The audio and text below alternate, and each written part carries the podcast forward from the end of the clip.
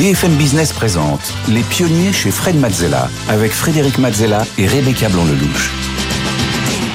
Au sommaire des pionniers cette semaine, le tête-à-tête pour commencer avec une légende du cinéma français, réalisateur, producteur, scénariste. Sa filmographie comprend plus de 50 films qui ont reçu les plus belles récompenses au monde. Nous lui devons des chefs-d'œuvre comme Un homme, une femme, L'aventure, c'est l'aventure, Les Misérables et bien d'autres. Mais sa source d'inspiration à lui, ce sont ses échecs dont il nous parlera et d'où il tire toute sa créativité.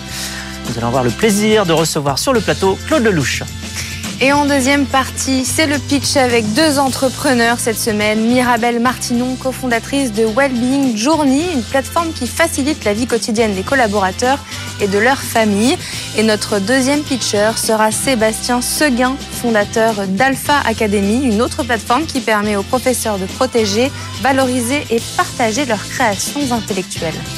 Et tout de suite, place au tête-à-tête avec Claude Lelouch. Les pionniers chez Fred Mazzella. Le tête-à-tête. Bienvenue dans le tête-à-tête des pionniers. Aujourd'hui, je reçois Claude Lelouch. Bonjour Claude. Salut. Salut. Alors, tu es un pionnier du cinéma français euh, par la taille de ta filmographie et aussi euh, par les innovations que tu y as apportées.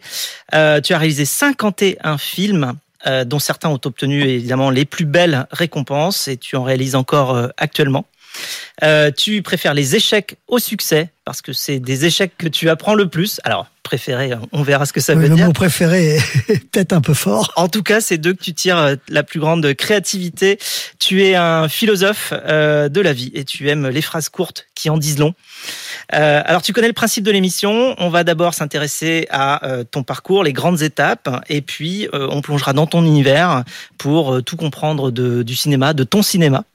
On va explorer ton esprit pionnier, la manière avec laquelle tu réfléchis, tes émotions, tes apprentissages, tout ce qui peut servir en fait à toutes les personnes qui ont envie de quelque part euh, se réaliser euh, le plus loin possible. On va essayer de se mettre à ta place, comprendre comment tu prends tes décisions. Et on va commencer tout de suite. Alors c'est parti. Tout commence en 1937 à Paris. Euh, dans le 9e arrondissement, tu es né d'un père juif algérien et d'une mère française. Et lorsque la Seconde Guerre mondiale éclate, vous déménagez en Algérie française. Mais ta mère décide de revenir quand même avec toi en France en 1941. Comment ça se passe pour toi toute cette période-là? Bah, c'est l'enfance. Il n'y a rien de mieux que l'enfance, même en période de guerre. Je veux dire que les parents sont là pour nous protéger et nous faire croire que le pire est un, est un jeu. Donc, euh, j'ai été protégé par, par mes parents et sous l'occupation, quand on était recherché par la Gestapo, euh, ça a été une des plus belles périodes de ma vie dans la mesure où ma mère me cachait dans les salles de cinéma. C'était un des rares endroits où on n'arrêtait pas encore euh, les gens, et les juifs en particulier. Et donc, euh, j'étais un enfant très turbulent, très turbulent, et mes parents se sont aperçus que la seule chose qui me calmait, c'était le cinéma. Un jour, ils m'ont amené au cirque, là j'étais très calme, et puis après au cinéma, puis se disaient, tiens, pendant deux heures, il n'a pas bougé, c'est un miracle. Donc très vite, le cinéma est devenu ma nurse. On me confiait plus au cinéma qu'à des gens, et sous l'occupation, comme ma mère avait plein plein de choses à faire et qu'on était recherché, elle a eu la très bonne idée de me confier à deux heures de l'après-midi à des ouvreuses. Il y avait des ouvreuses à l'époque dans les cinémas. Et puis de deux heures à six heures de l'après-midi, j'étais scotché euh, devant l'écran, euh, fasciné, émerveillé. Je me disais, mais ces gens qui sont sur l'écran, c'est les mêmes que ceux qui sont dans la rue, mais en plus réussi, en plus beau, en plus intelligent, euh, en plus courageux. Et donc, je me suis habitué à fréquenter ce monde du rêve. Et comme on ne meurt jamais d'une overdose de rêve, je me suis shooté euh, au cinéma toute ma vie. Voilà. Et alors après la guerre, tu fais des études secondaires, mais tu échoues au bac. Et c'est là que ton père t'offre une caméra. Qu'est-ce que t'en fais? Eh bien, ça a changé ma vie. L'école, ça a été un cauchemar. Ça a été les, les pires années de ma vie parce que il fallait écouter des mecs qui m'intéressaient absolument pas. Je comprenais pas ce qu'ils me disaient. J'avais qu'une seule envie, c'était faire le mur l'après-midi et l'école buissonnière pour retourner au cinéma, puisque j'avais pris de mauvaises habitudes sur l'occupation. Oui, c'est sûr, quand on va au cinéma toute la journée, après, l'école... Voilà, donc les études, ont, les études ont, morflé, et le jour de, deux jours avant le bac, mes parents, j'ai surpris une conversation entre mon père et ma mère dans la cuisine, et ma mère était très inquiète, elle dit, qu'est-ce qu'on fait de Claude s'il rate son bac? Parce que... Et mon père a dit, bah, écoute, hein, puisqu'il aime le cinéma, je lui achète une caméra et qu'il se démerde. Voilà, ça a été la plus belle nouvelle de ma vie peut-être le plus beau jour de ma vie. Évidemment, le jour du bac, j'ai pas forcé. J'avais tellement plus envie d'avoir une caméra que le bac. Et mon père étant un homme de parole, effectivement, quand je suis rentré à la maison le soir et je leur ai dit, écoutez, euh, j'ai raté mon bac, mon père m'avait acheté une caméra 16 mm et il m'a dit, écoute, voilà, maintenant tu te démerdes. Tu te démerdes, c'est la dernière chose que je te donne. Euh, je m'occupe plus de toi t'as voulu faire des études de merde, euh, bon, donc t'es dans la merde, et c'est, tu vas sortir de la merde tout seul, voilà. Et comme tu prétends qu'avec ta caméra, tu vas pouvoir faire des miracles, voilà. Donc, euh, cette caméra, dès que j'ai eu cette caméra entre les mains, donc j'ai appris le cinéma comme on apprend le cinéma d'amateur. J'ai commencé par faire des films d'amateurs. J'ai d'abord fait tourner ma famille, mes copains, mes amis. Et puis très vite, j'ai eu envie de parcourir le monde j'avais envie d'être reporter. Au départ, je pensais pas que je serais metteur en scène, que j'écrirais des histoires et que je deviendrais ce que je suis devenu. Donc, je suis parti euh, dans le monde entier. Et à l'époque, je suis parti d'abord aux États-Unis. J'ai fait deux films aux États-Unis. Ensuite, je suis parti, comme j'ai été très déçu par l'Amérique, je dis, je vais aller voir ce qui se passe en Russie, puisque à l'époque, il y avait l'Amérique et la, la Russie, il fallait choisir son camp. Je suis parti à Moscou, j'ai tourné pendant deux semaines à Moscou avec une caméra cachée parce que j'avais pas le droit de tourner. J'avais accroché la caméra euh, sur ma poitrine avec un imperméable et je marchais comme un petit bossu. Et à Moscou, à Moscou, il y a eu le, le miracle, le miracle des miracles. J'ai eu la chance de pouvoir aller sur un plateau de tournage au studio Mosfilm. Mon chauffeur de taxi m'a dit j'ai un pote là-bas qui peut nous faire rentrer au studio. Et ce jour-là, on tournait à Moscou euh, Quand passent les cigognes de Mikhail Kalatozov. Et j'ai passé la journée sur ce plateau. J'ai sympathisé même avec le metteur en scène, Mikhail Kalatozov, qui parlait un peu français, et qui m'a laissé faire une sorte de making-of du tournage. Et c'était fabuleux. Il y avait un immense décor, un escalier construit, une caméra qui montait dans l'escalier avec les personnages. Et ce jour-là, je me suis dit, voilà, voilà le métier que je veux faire. C'est ça que je veux faire. Ce jour-là, je me suis dit, qui est le plus important, la caméra ou l'acteur? Et ce jour-là, j'ai compris que la caméra était l'acteur le plus important du cinéma. D'abord parce qu'elle a tourné dans tous les films de l'histoire du cinéma, elle est dans tous les plans, elle est invisible. Et donc je me suis dit, je vais apprendre à me servir de cette caméra un peu mieux que les autres pour voir tout ce qu'on peut en faire. Et c'est en cherchant ce qu'on pouvait faire avec une caméra que petit à petit, euh, j'ai fait 51 films. Alors justement, tu parles de, de la caméra, mais aussi des acteurs. Euh, il paraît, enfin, on en est tous euh, sûrs aujourd'hui, que tu aimes bien surprendre euh, tes acteurs sur les plateaux de tournage. Et nous, aujourd'hui, on a une surprise pour toi. C'est-à-dire que dans notre émission, on a une journaliste qui nous présente le parcours de l'invité. Et aujourd'hui, cette journaliste, c'est Rebecca Blanc-Lelouch, c'est ta petite fille. Ah, ça c'est une surprise. Et c'est une belle surprise. Voilà, déjà, la journée est gagnée. Rebecca, je voulais euh, juste euh, raconter une anecdote qui pour moi euh, t'illustre très bien. il s'agit d'un des films que j'aime le plus pour plusieurs raisons. La première, c'est que c'est selon moi un des films qui te ressemble le plus. Il combine improvisation, risque et talent avec une touche de romantisme en plan séquence. Il est tout le long à la limite de l'accident et a donné lieu à des dérapages au sens propre et figuré du terme que la critique a d'ailleurs souvent sanctionné pendant ta carrière, puisque tu es un des seuls à avoir l'art de dire ce que tout le monde pense tout bas. Mais si on te connaît, on sait que ce sont précisément pour ces dérapages que tu as réussi et que tu as toujours réussi à donner rendez-vous au public. La deuxième raison pour laquelle c'est un un de tes films que j'aime le plus, c'est parce que je sais que tu l'as fait avec euh, la fin d'une pellicule qui te restait après le tournage de Si c'était à refaire avec Anouk Aimé et Catherine Deneuve, et que depuis petite, j'entends que tu ne gâches jamais un bout de pellicule, que tu as fait ce court-métrage sur un coup de tête un 13, un 13 août à 6 heures du matin au volant de ta voiture. Tu as voulu tenter cette traversée de Paris que tu as réussi sans trucage ni accéléré Et la troisième raison pour laquelle c'est un de tes films que j'aime le plus, c'est que tu as fait cette traversée de la Porte Dauphine au Sacré-Cœur de Montmartre en 7 minutes pour aller à un rendez-vous avec une femme ce 13 août 1976 et que cette femme, c'est ma grand-mère. Elle a merveilleusement résumé euh, ce petit film qui est un plan séquence sans aucun trucage. C'est la grande, Ah, c'est point de c'est une, cas- une cascade, de- c'est la plus grande cascade de, de l'histoire du cinéma sans trucage et en plan séquence. Et aujourd'hui, on peut dire que c'est peut-être le film le plus vu au monde puisqu'il est sur. euh, Ah, moi, je l'ai vu, Il je l'ai est- vu en boucle pas il mal de fois quand il j'ai est vu, en- il est en Chine ou en Inde, au Japon, enfin partout. Il passe. C'est il un rendez-vous. Et il y a des tas d'endroits où je suis plus connu euh, avec ce petit film, qui est un court métrage, qu'avec un homme et une femme. Voilà. Donc c'est vrai que c'est c'est à la fois le film dont je suis le plus fier et dont j'ai le plus honte, puisque on montre dans ce film tout ce qu'il faut pas faire au volant d'une voiture. Voilà. Et alors, tu as, tu as un début de carrière euh, difficile. Tu réalises euh, plusieurs films qui, qui peinent à trouver leur public pendant près de 10 ans. Et puis, en 66, justement, tu réalises euh, Un homme et une femme. Et cela te propulse à l'avant de la scène mondiale. Alors, Palme d'Or à Cannes, 4 Oscars, 4 Golden Globes, etc.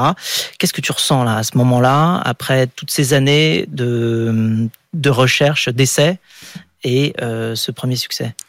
Je pense, je commence à croire au miracle. Et je me dis que si les miracles s'intéressent à mon cas, c'est que je suis intéressant.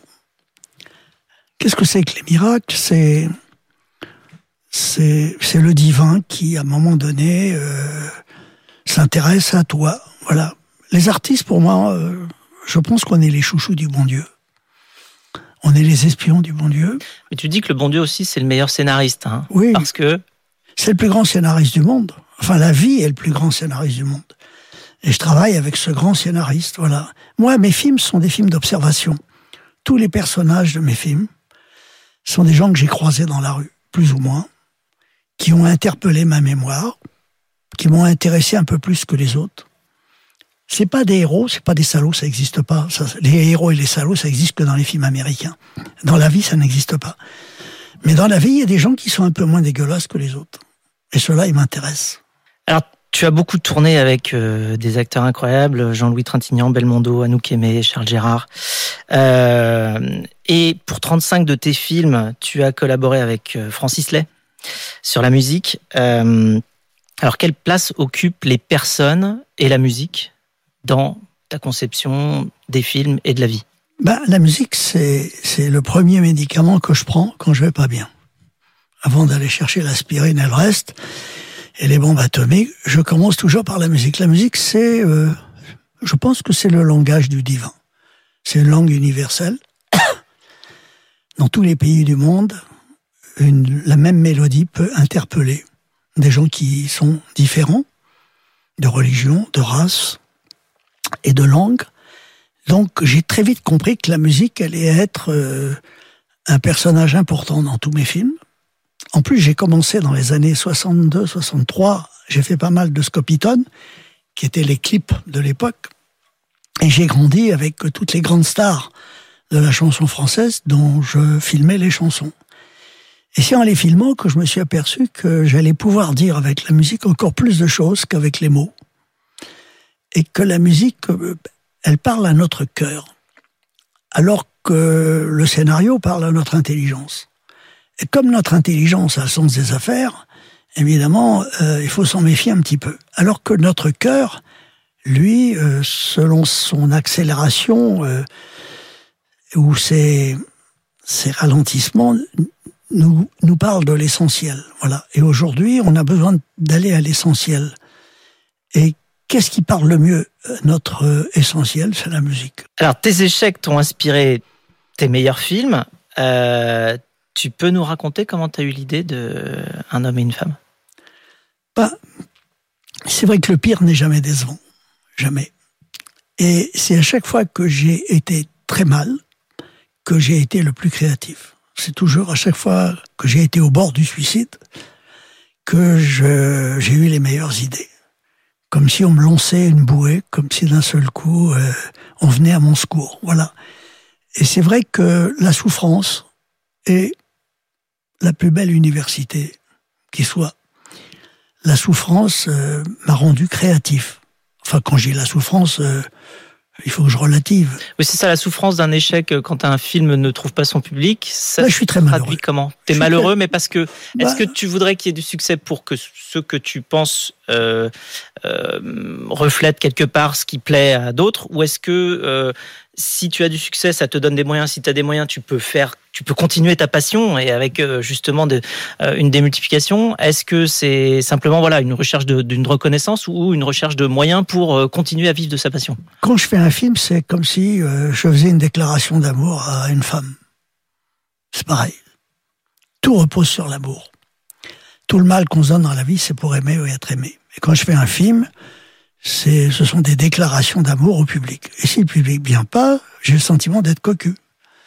Je me dis, il est pas venu, euh, donc je suis Il aller voir un autre film? Voilà. Alors euh, après, j'essaie d'en faire un autre euh, qui euh, va. bah, Le public, c'est lui le patron. Le vrai producteur de mes films, c'est le public. Oui. Ceux qui mettent leur nom au générique, c'est des intermédiaires. Mais le vrai producteur, si j'ai fait 51 films, c'est parce qu'il y a des gens qui sont venus les voir. Sinon, j'aurais pas pu en faire 51. Il faut être lucide dans la vie. Voilà. Enfin, donc, si tu veux, je, je, j'essaye. J'ai, j'ai connu une époque où les gens pleuraient, maintenant ils pleurnichent.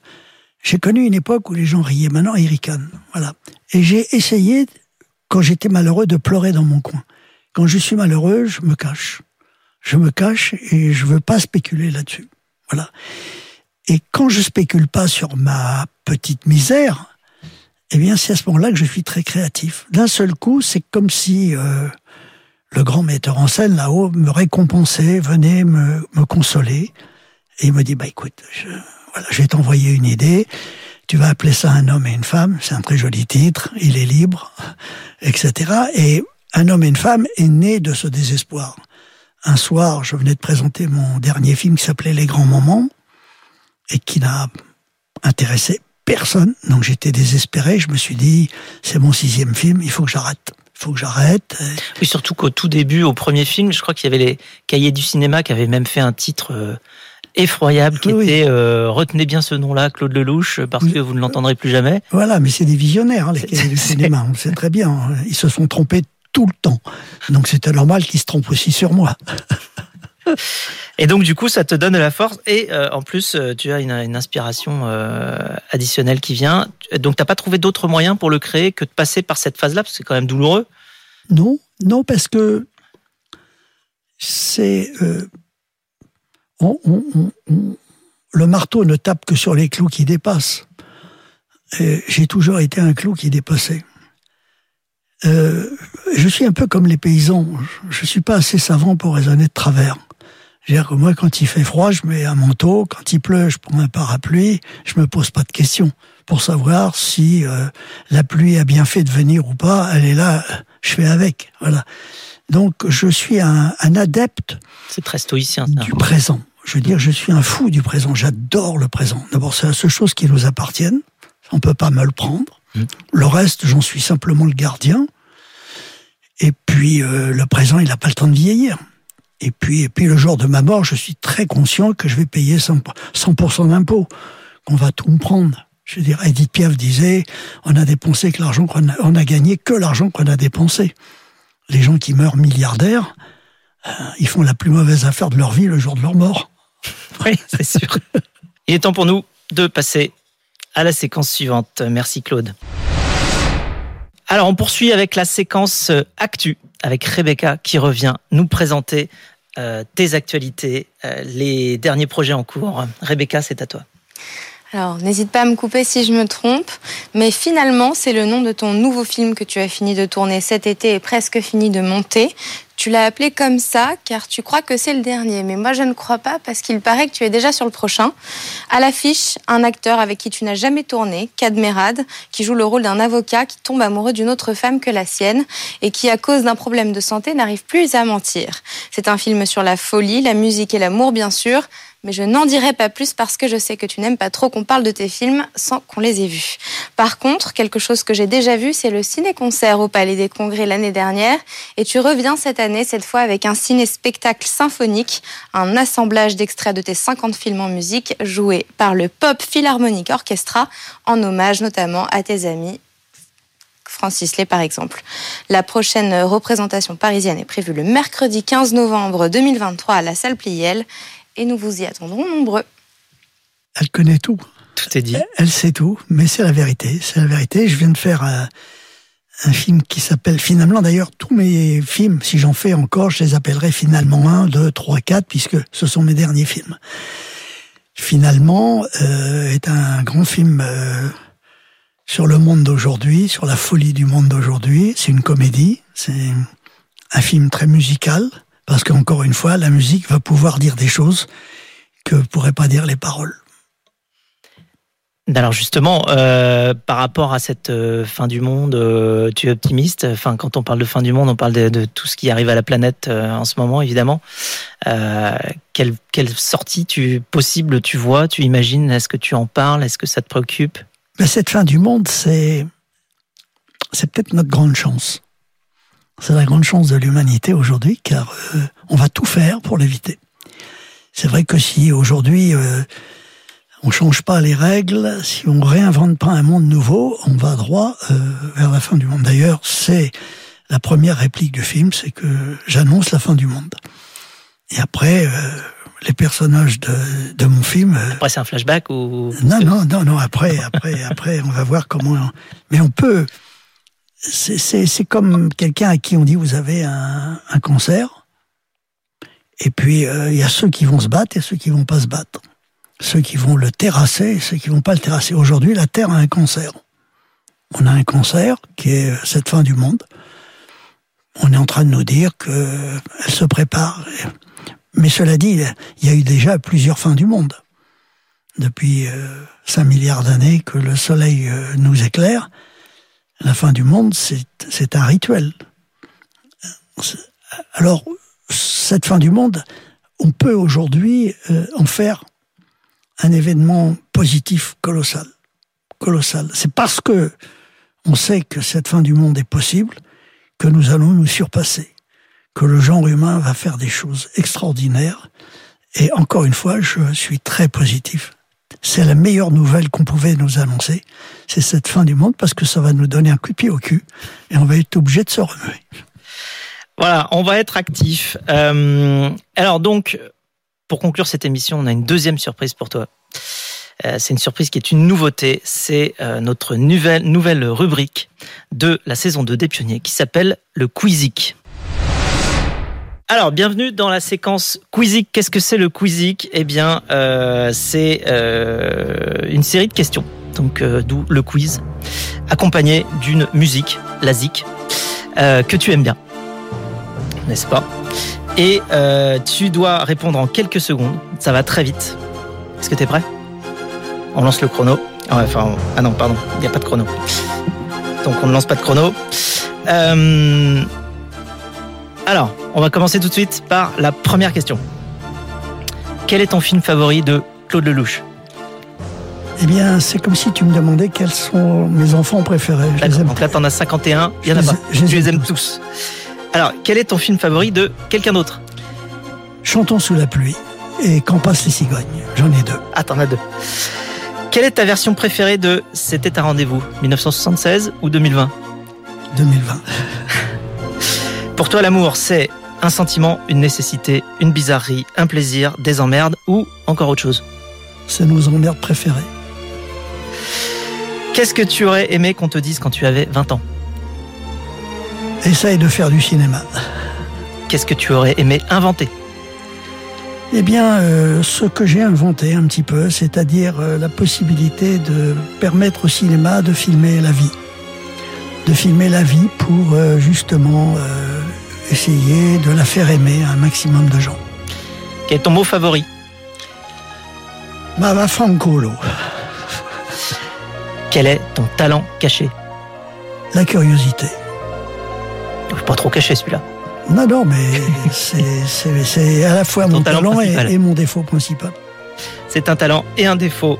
Eh bien écoute, euh, merci beaucoup de t'être prêté au jeu. Et bien sûr, tout le monde aura reconnu la musique qui accompagne ce Quizic. C'est la bande originale de Itinéraire d'un enfant gâté. De Itinéraire d'un enfant gâté, que tu as réalisé avec tes amis Francis Lay et Jean-Paul Bémondo. Absolument, à qui euh, j'envoie toute mon amitié tous les jours, ainsi que Johnny Hallyday, Jacques Brel, Charles Gérard, Annie Girardot. La liste est impressionnante. Tous mes potes sont au cimetière ou dans des EHPAD. Alors il faut que je me fasse de nouveaux potes. Claude, c'est la fin de ce tête-à-tête des pionniers. Merci beaucoup euh, de nous avoir fait découvrir ton monde, ta philosophie, tes amours, tes emmerdes, tes films, tes musiques et ton optimisme. Merci beaucoup, Claude. Merci.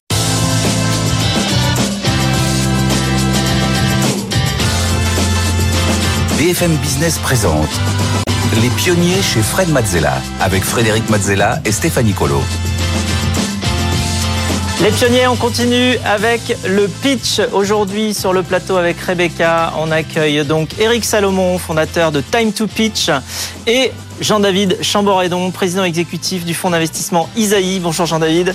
Bonjour. Euh, bonjour Eric. Alors, euh, chaque semaine, vous le savez, euh, nous recevons des pitchers qui viennent nous présenter leur activité en plateau. Vous aussi, vous pouvez venir euh, candidater. Pour cela, rien de plus simple. Il vous suffit de vous inscrire sur le site de BFM Business, sur la page des pionniers, ou bien de scanner le QR code qui s'affiche sur votre écran. Les pionniers chez Fred Mazzella.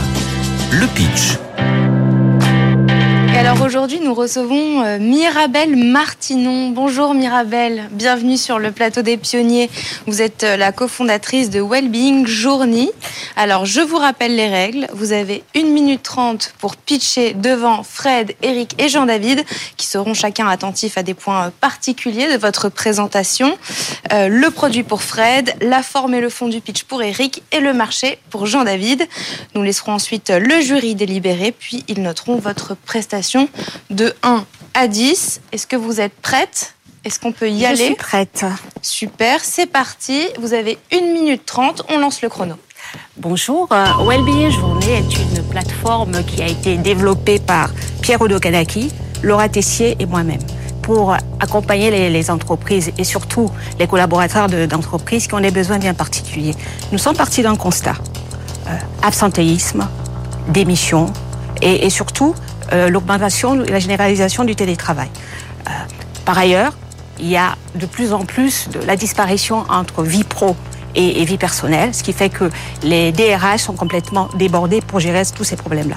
Donc, face à ce constat, nous avons euh, créé la plateforme Wellbeing Journée pour faciliter et simplifier la vie des collaborateurs au quotidien sur un certain nombre de, de thématiques santé, bien-être et vie pratique.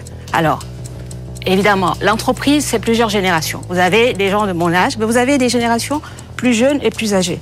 Wellbeing Journée répond, j'espère, à toutes les problématiques, à toutes les catégories des collaborateurs d'entreprise. Donc, comment ça marche? Prenons l'exemple concret. Vous, avez, vous êtes Sophie. Sophie, deux enfants, l'un de deux ans et l'autre de six ans. Et vous avez des parents âgés. Vous avez des besoins spécifiques. Les besoins de Sophie ne sont pas les mêmes besoins que moi ou quelqu'un d'autre. L'idée de Wellbeing Journée, c'est de vous accompagner en sourçant des contenus aussi bien pratiques pour vous aider dans votre vie de tous les jours au quotidien. Ce qui nous euh, préoccupe le plus avec Wellbeing Journée, c'est vraiment aider les collaborateurs d'entreprise et aider les entreprises au mieux. Merci Mirabelle pour ce pitch. Est-ce que euh, notre jury a des questions, euh, des points à éclaircir? Alors moi j'ai une première question. Je crois que je n'ai pas compris ce que fait le produit. C'est-à-dire j'ai compris le problème. Voilà, accompagner les, les collaborateurs et euh, vers euh, bon un, un meilleur bien-être et puis euh, probablement de les aider dans leur quotidien. Mais comment ça marche? Pas Alors, Fred, c'est simple et pratique. Wellbeing Journée? En général, vous avez un certain nombre de, de produits qui existent sur une verticale. Vous avez euh, des services sportifs, culturels, vie pratique. Wellbeing Journée est une plateforme d'agrégation de services. C'est-à-dire, au lieu d'aller chez tel concurrent pour récupérer tel produit, nous, avec Wellbeing Journée, nous vous simplifions la vie en rassemblant sur notre plateforme tous les services dont vous avez besoin au quotidien au sein de l'entreprise. J'ai deux questions un petit peu dans le même ordre d'idée. C'est qu'est-ce qui fait, en quoi êtes-vous plus fort que votre compétition, ou en tout cas quel est le, le point fort de votre offre qui fait qu'une entreprise va vous, vous faire confiance? Et si vous intégrez des offres partenaires, comment vous faites pour être compétitif en prix Puisque j'imagine qu'il faut que vous preniez une marge au-dessus de ces partenaires? Euh, lorsque vous prenez bout à bout euh, une offre sportive, une, une, offre culturelle en passant par votre comité d'entreprise, euh, tous ces services accumulés, ça a un coût. C'est 11 euros, 12 euros, et vous arrivez à la fin, ça devient assez coûteux pour l'entreprise. Grâce à Wellbeing Journée, puisque nous avons la possibilité, grâce à nos partenaires, parce qu'on a négocié pour vous les, prix, on n'est pas simplement arrivé comme ça, on a négocié pour permettre aux collaborateurs d'avoir des prix, euh, comment dire, euh, très intéressants. Ça, c'est quand même l'une de nos priorités. Et Bitabou, l'entreprise. Et donc, l'ordre de grandeur du prix par collaborateur pour ah. tous ces services, c'est quoi? Alors, on a des, des produits, c'est-à-dire, il y a journée, il y a une partie gratuite. C'est-à-dire, notre mission, c'est aussi d'aider les petites qui n'ont pas accès au service euh, des comités euh, d'entreprise ou des grands. Euh, vous avez certaines grandes entreprises, c'est pas du tout pour critiquer, qui font appel à des, des, des, des, services dédiés pour acheter en gros. Les petites ne peuvent pas. Lorsque vous avez une entreprise de 1 à 20 collaborateurs, vous n'avez pas les mêmes moyens que le gros. Nous, qu'est-ce que nous faisons? Premièrement, nous vous donnons gratuitement un certain nombre de produits, pas tous, et ensuite, si vous souhaitez poursuivre l'expérience, là, nous vous accompagnons sur des tarifs. Je vous invite à aller voir sur notre plateforme. Il y a un accompagnement, tout est expliqué, mais c'est de l'ordre de 8 à 11. Lorsque l'entreprise a déjà ses services, nous les euh, rejetons pas, nous les agrégeons. C'est-à-dire notre objectif, c'est vraiment de reprendre ce qui existe et d'adapter et d'accompagner pour que tous les collaborateurs, quel que soit leur âge, quel que soit leur handicap, quel que soit leur niveau de compétence, puissent avoir ces services dans les meilleures conditions. On va devoir euh, vous laisser délibérer. Eric, est-ce que vous avez une dernière question avant qu'on sorte et qu'on vous laisse? En fait, euh, moi, c'était clair. C'est surtout ce qui n'était pas clair qui était clair. Euh, et du coup, je pense qu'on va d'abord délibérer et puis je donnerai mes conseils à la fin. Merci. Merci beaucoup. Merci. À tout à l'heure. À tout à l'heure. Alors Mirabel, on, est en pleine délibération là en ce moment. Le jury est en train de délibérer suite au pitch que vous venez de faire sur votre entreprise. Comment vous vous êtes senti? Est-ce que vous avez, euh, vous étiez stressé? Est-ce que vous étiez à l'aise? Est-ce que vous avez oublié des choses? Comment vous êtes senti? Ben, On est toujours stressé, ma foi, lorsqu'on passe devant un, un, jury et en plus un jury de professionnels qui a les compétences pour évaluer euh, la start-up comme la nôtre, Wellbeing Journée. Oui, donc j'étais stressée, oui, en effet. J'ai dû certainement oublier de dire certaines choses euh, mais voilà, donc je pense avoir fait le tour quand même pour euh, montrer que c'est des services à 360 degrés. C'est-à-dire, c'est pas simplement des services.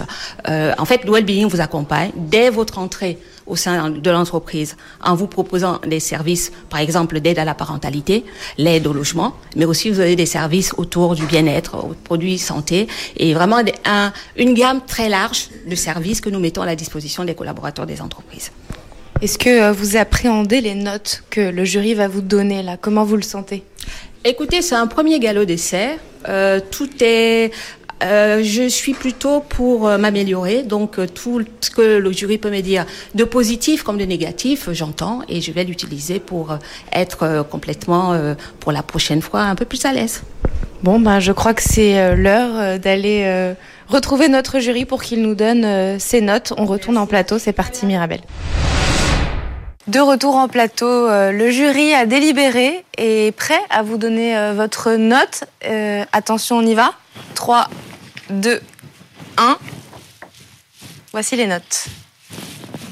Alors, je vais les décrire pour ceux qui sont en radio. 5 pour Fred, pour la catégorie produit. 6 pour Jean-David, pour la catégorie marché. Et 5 pour le pitch, pour Eric. C'est sur 10. C'est sur 10. C'est note. C'est sur 10. Merci de préciser. Fred, est-ce que tu veux euh, commencer à expliquer, je peux expliquer ta note? Ouais. Alors, euh, en fait, je, je suis toujours pas sûr d'avoir vraiment compris la valeur ajoutée du produit. Alors, j'ai compris que c'était une présélection peut-être de services utiles qui étaient offertes aux entreprises qui ne peuvent pas elles-mêmes aller peut-être sourcer, rechercher, euh, trouver ces services-là. Mais du coup, je trouve que bon, c'est euh, euh c'est une, une présélection, une liste, mais ça en fait pas forcément un produit au sens où euh, ça apporte une valeur ajoutée euh, vraiment dimensionnante ou changeante pour pour l'entreprise. Après, je ne sais pas non plus exactement Combien de fois vous avez aujourd'hui euh, vendu votre Alors, je vais, je vais vous service. répondre. Alors, c'est une plateforme d'agrégation de, de, services. Ça veut dire que nous n'avons rien inventé. Les services existent déjà, mais lorsque vous n'avez pas l'habitude d'aller euh, chercher un certain nombre de services sur euh, Internet, nous, nous faisons ce travail là pour vous de sélection. Nous faisons valider ces services-là, mais surtout, il y a quand même un, un sujet important, c'est celui de la vie chère. C'est-à-dire, au lieu d'avoir les mêmes services à un coût euh, exponentiel, grâce à Wellbeing Journée, premièrement, vous avez une offre gratuite. Et deuxièmement, si vous avez besoin d'un service adapté, nous vous accompagnons et nous faisons du sur-mesure en fonction de vos besoins. Par ailleurs, nous enlevons rien de ce qui existe puisque la plupart des entreprises ont déjà grâce au comité d'entreprise, un certain nombre de services existants. Nous, nous allons chercher ces services-là, nous les euh, agrégeons. Pourquoi c'est important? Lorsque c'est une entreprise, nous sommes une plateforme indépendante. Nous ne dépendons pas de l'entreprise. Lorsque vous avez des services qui sont proposés aux collaborateurs par les entreprises, les collaborateurs n'y vont pas parce qu'ils ont peur que euh, le DRH soit au courant de leurs services, soit au courant de, leurs besoins. Nous, nous faisons ce travail-là, c'est-à-dire que c'est vraiment sécure euh, pour la plupart de nos services. Les données sont confidentielles. Personne ne sait qui a été chercher tel ou tel produit. Personne ne sait de quoi vous souffrez. Si vous êtes en burn-out, si vous avez des parents, les parents euh, fatigués, si vous avez des enfants qui souffrent de harcèlement, on est là pour aller chercher ces produits-là. Et ensuite, on a vraiment, on travaille sur 360 euh, degrés de l'entrée au sein de l'entreprise. Vous avez besoin d'un logement, à l'aide aux aidants. Et là, on vous accompagne vraiment sur, tout au long de votre intégration au sein de l'entreprise. On doit poursuivre euh, le débrief. Eric, c'était un 5 pour vous aussi. Euh, est-ce que vous pouvez nous expliquer ce que vous avez, ce que vous pensez de la performance du pitch? Alors, je ne sais pas si je vais parler de performance, mais pourquoi je mets 5 C'est un 5 qui, qui dit, Mirabel, il faut que tu ailles plus loin. Euh, et surtout que tu sois plus précise. Quand tu vois la tête de Fred qui te regarde comme ça et tu sens qu'il ne comprend pas, c'est qu'il y a un problème. Or, Fred, il doit comprendre tout de suite. Mm. Et euh, le problème technique, il est très simple. Tu as décrit, et pas suffisamment précisément, ce que tu faisais, et pas pourquoi tu le faisais. Mm. Et donc, en fait, euh, il faut partir du pourquoi et il faut partir de la personne ou de l'entreprise qui te paye. Mm. Tu es arrivé un peu en entonnoir, tu dis, euh, tu as parlé de l'équipe, pour l'instant on s'en fout. Mm. Après, tu as dit, il y a des besoins particuliers, c'est très vague. Et après, tu dis, les DRH débordés. Tu te mm. souviens? Oui, ça va. Et le problème, c'est qu'après, tu me parles de faciliter la vie des collaborateurs. Mm. Et je suis perdu. Oui, alors. Alors, non, mais là, on est. Je, tu peux réexpliquer, mais moi, je te dis juste que pour que ton pitch soit efficace, que Fred le comprenne parfaitement, il faut tout de suite que tu partes de la, de la douleur de l'entreprise qui va te payer et du pourquoi il te paye. Et là, tu es une solution. Plutôt que de dire ce que tu fais, dis d'abord pourquoi tu le fais. Et quand tu vas dire pourquoi tu le fais, soudain on va dire Ah, ah bah oui, c'est très intéressant. Et techniquement, et après je, laisse la parole, ça pourrait être intéressant. Moi, j'ai trouvé que ton DRH débordé, il m'intéressait beaucoup en termes de storytelling. Mm. Tu vois, si tu disais, imaginez un DRH dans une petite entreprise, bah, il est débordé. Mm. Or, il doit embaucher des gens, il doit les fidéliser, il doit leur apporter des services. Là, tu me donnes les services. Mm. Tu m'en donnes un, tu m'en donnes deux, tu m'en donnes trois, très précis. Et là, tu dis, et c'est là qu'on intervient et qu'on lui apporte de l'aide pour lui faire gagner du temps et lui permettre d'être efficace. Tout à fait. Merci pour le retour. juste un petit, je prends une petite cerise sur le gâteau. À la fin, tu dis ce qui nous préoccupe, euh, tu dis pas ce qui nous préoccupe. Tu dis ce qu'on résout, mmh. tu dis euh, ce qu'on construit, mais le mot préoccupé, on peut, mmh. on peut croire qu'il n'est pas très positif. Donc juste mmh. un petit détail là-dessus.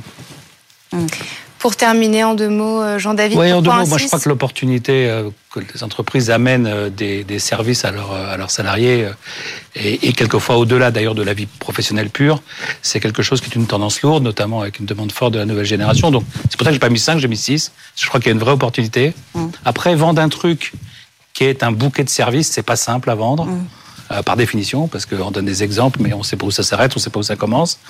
Donc il y a une difficulté à vendre le, truc.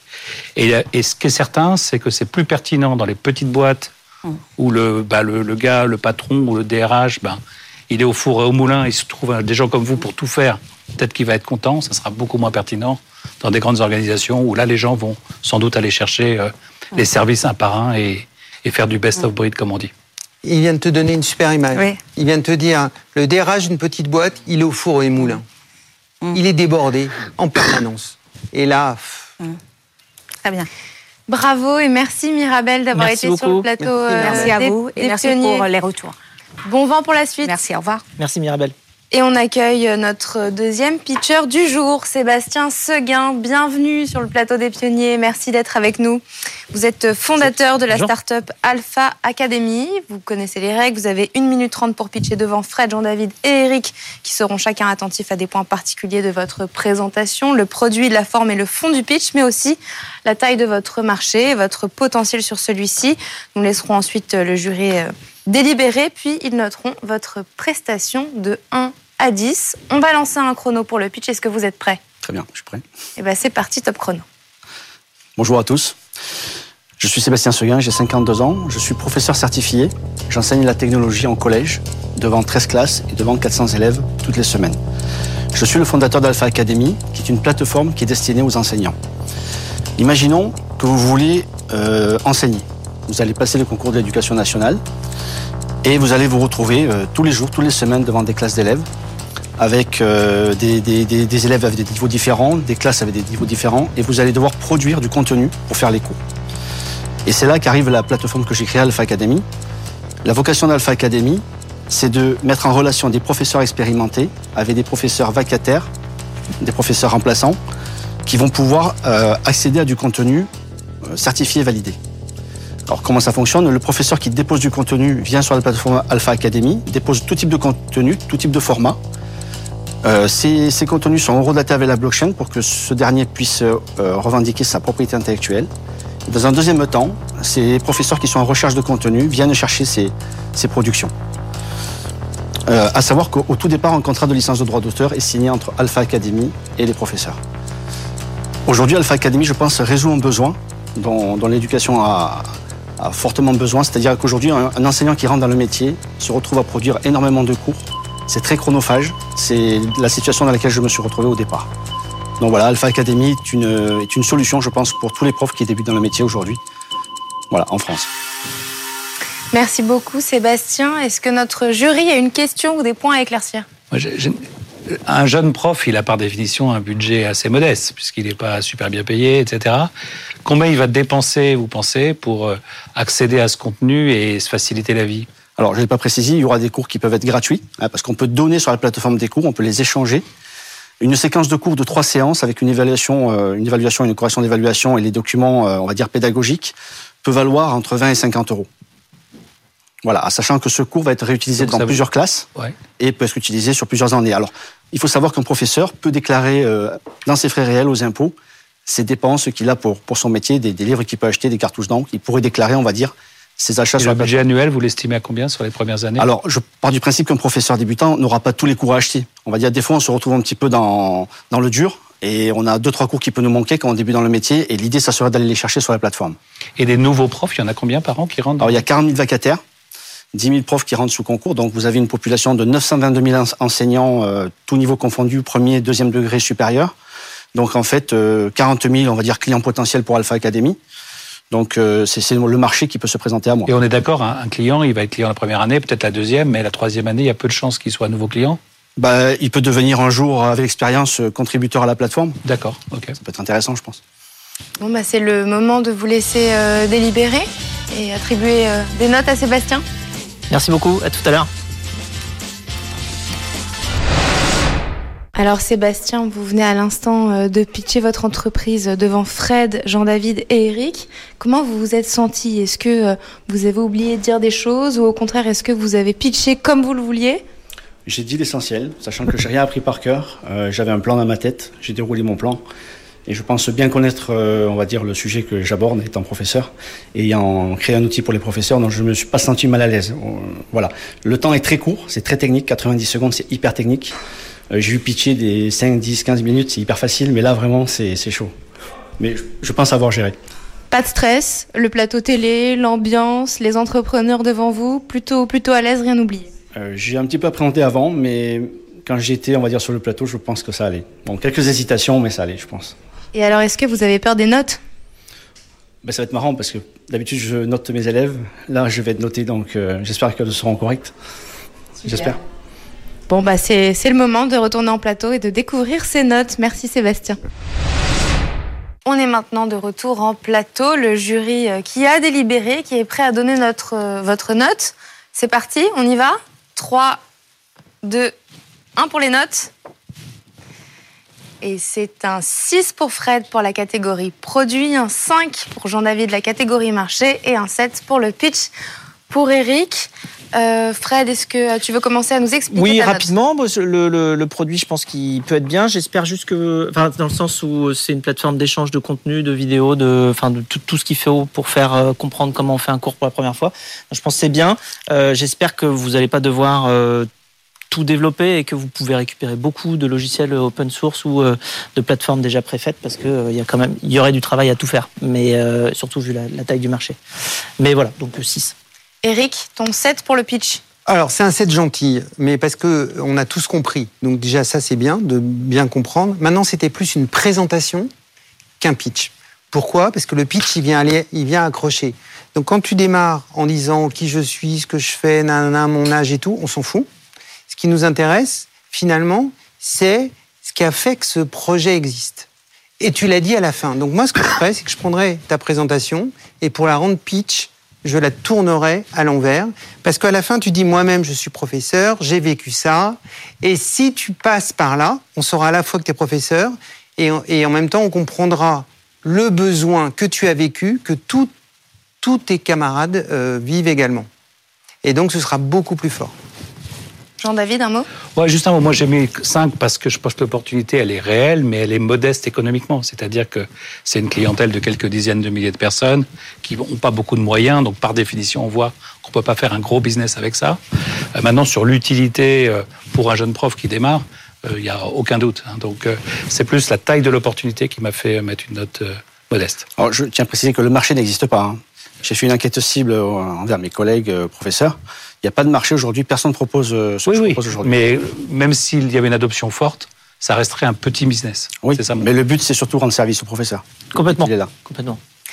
Bravo et merci, Merci. Sébastien d'être venu euh, nous présenter votre entreprise dans les pionniers aujourd'hui. Merci aussi Eric et merci Jean-David. On vous retrouve euh, avec grand plaisir dans une prochaine émission. Euh, et si vous, vous voulez venir pitcher, vous pouvez aussi, rendez-vous sur la page des pionniers et sur le site de BFM Business ou alors vous pouvez nous écrire à lespionniers at bfmbusiness.fr et un QR code s'affiche sur votre écran en ce moment.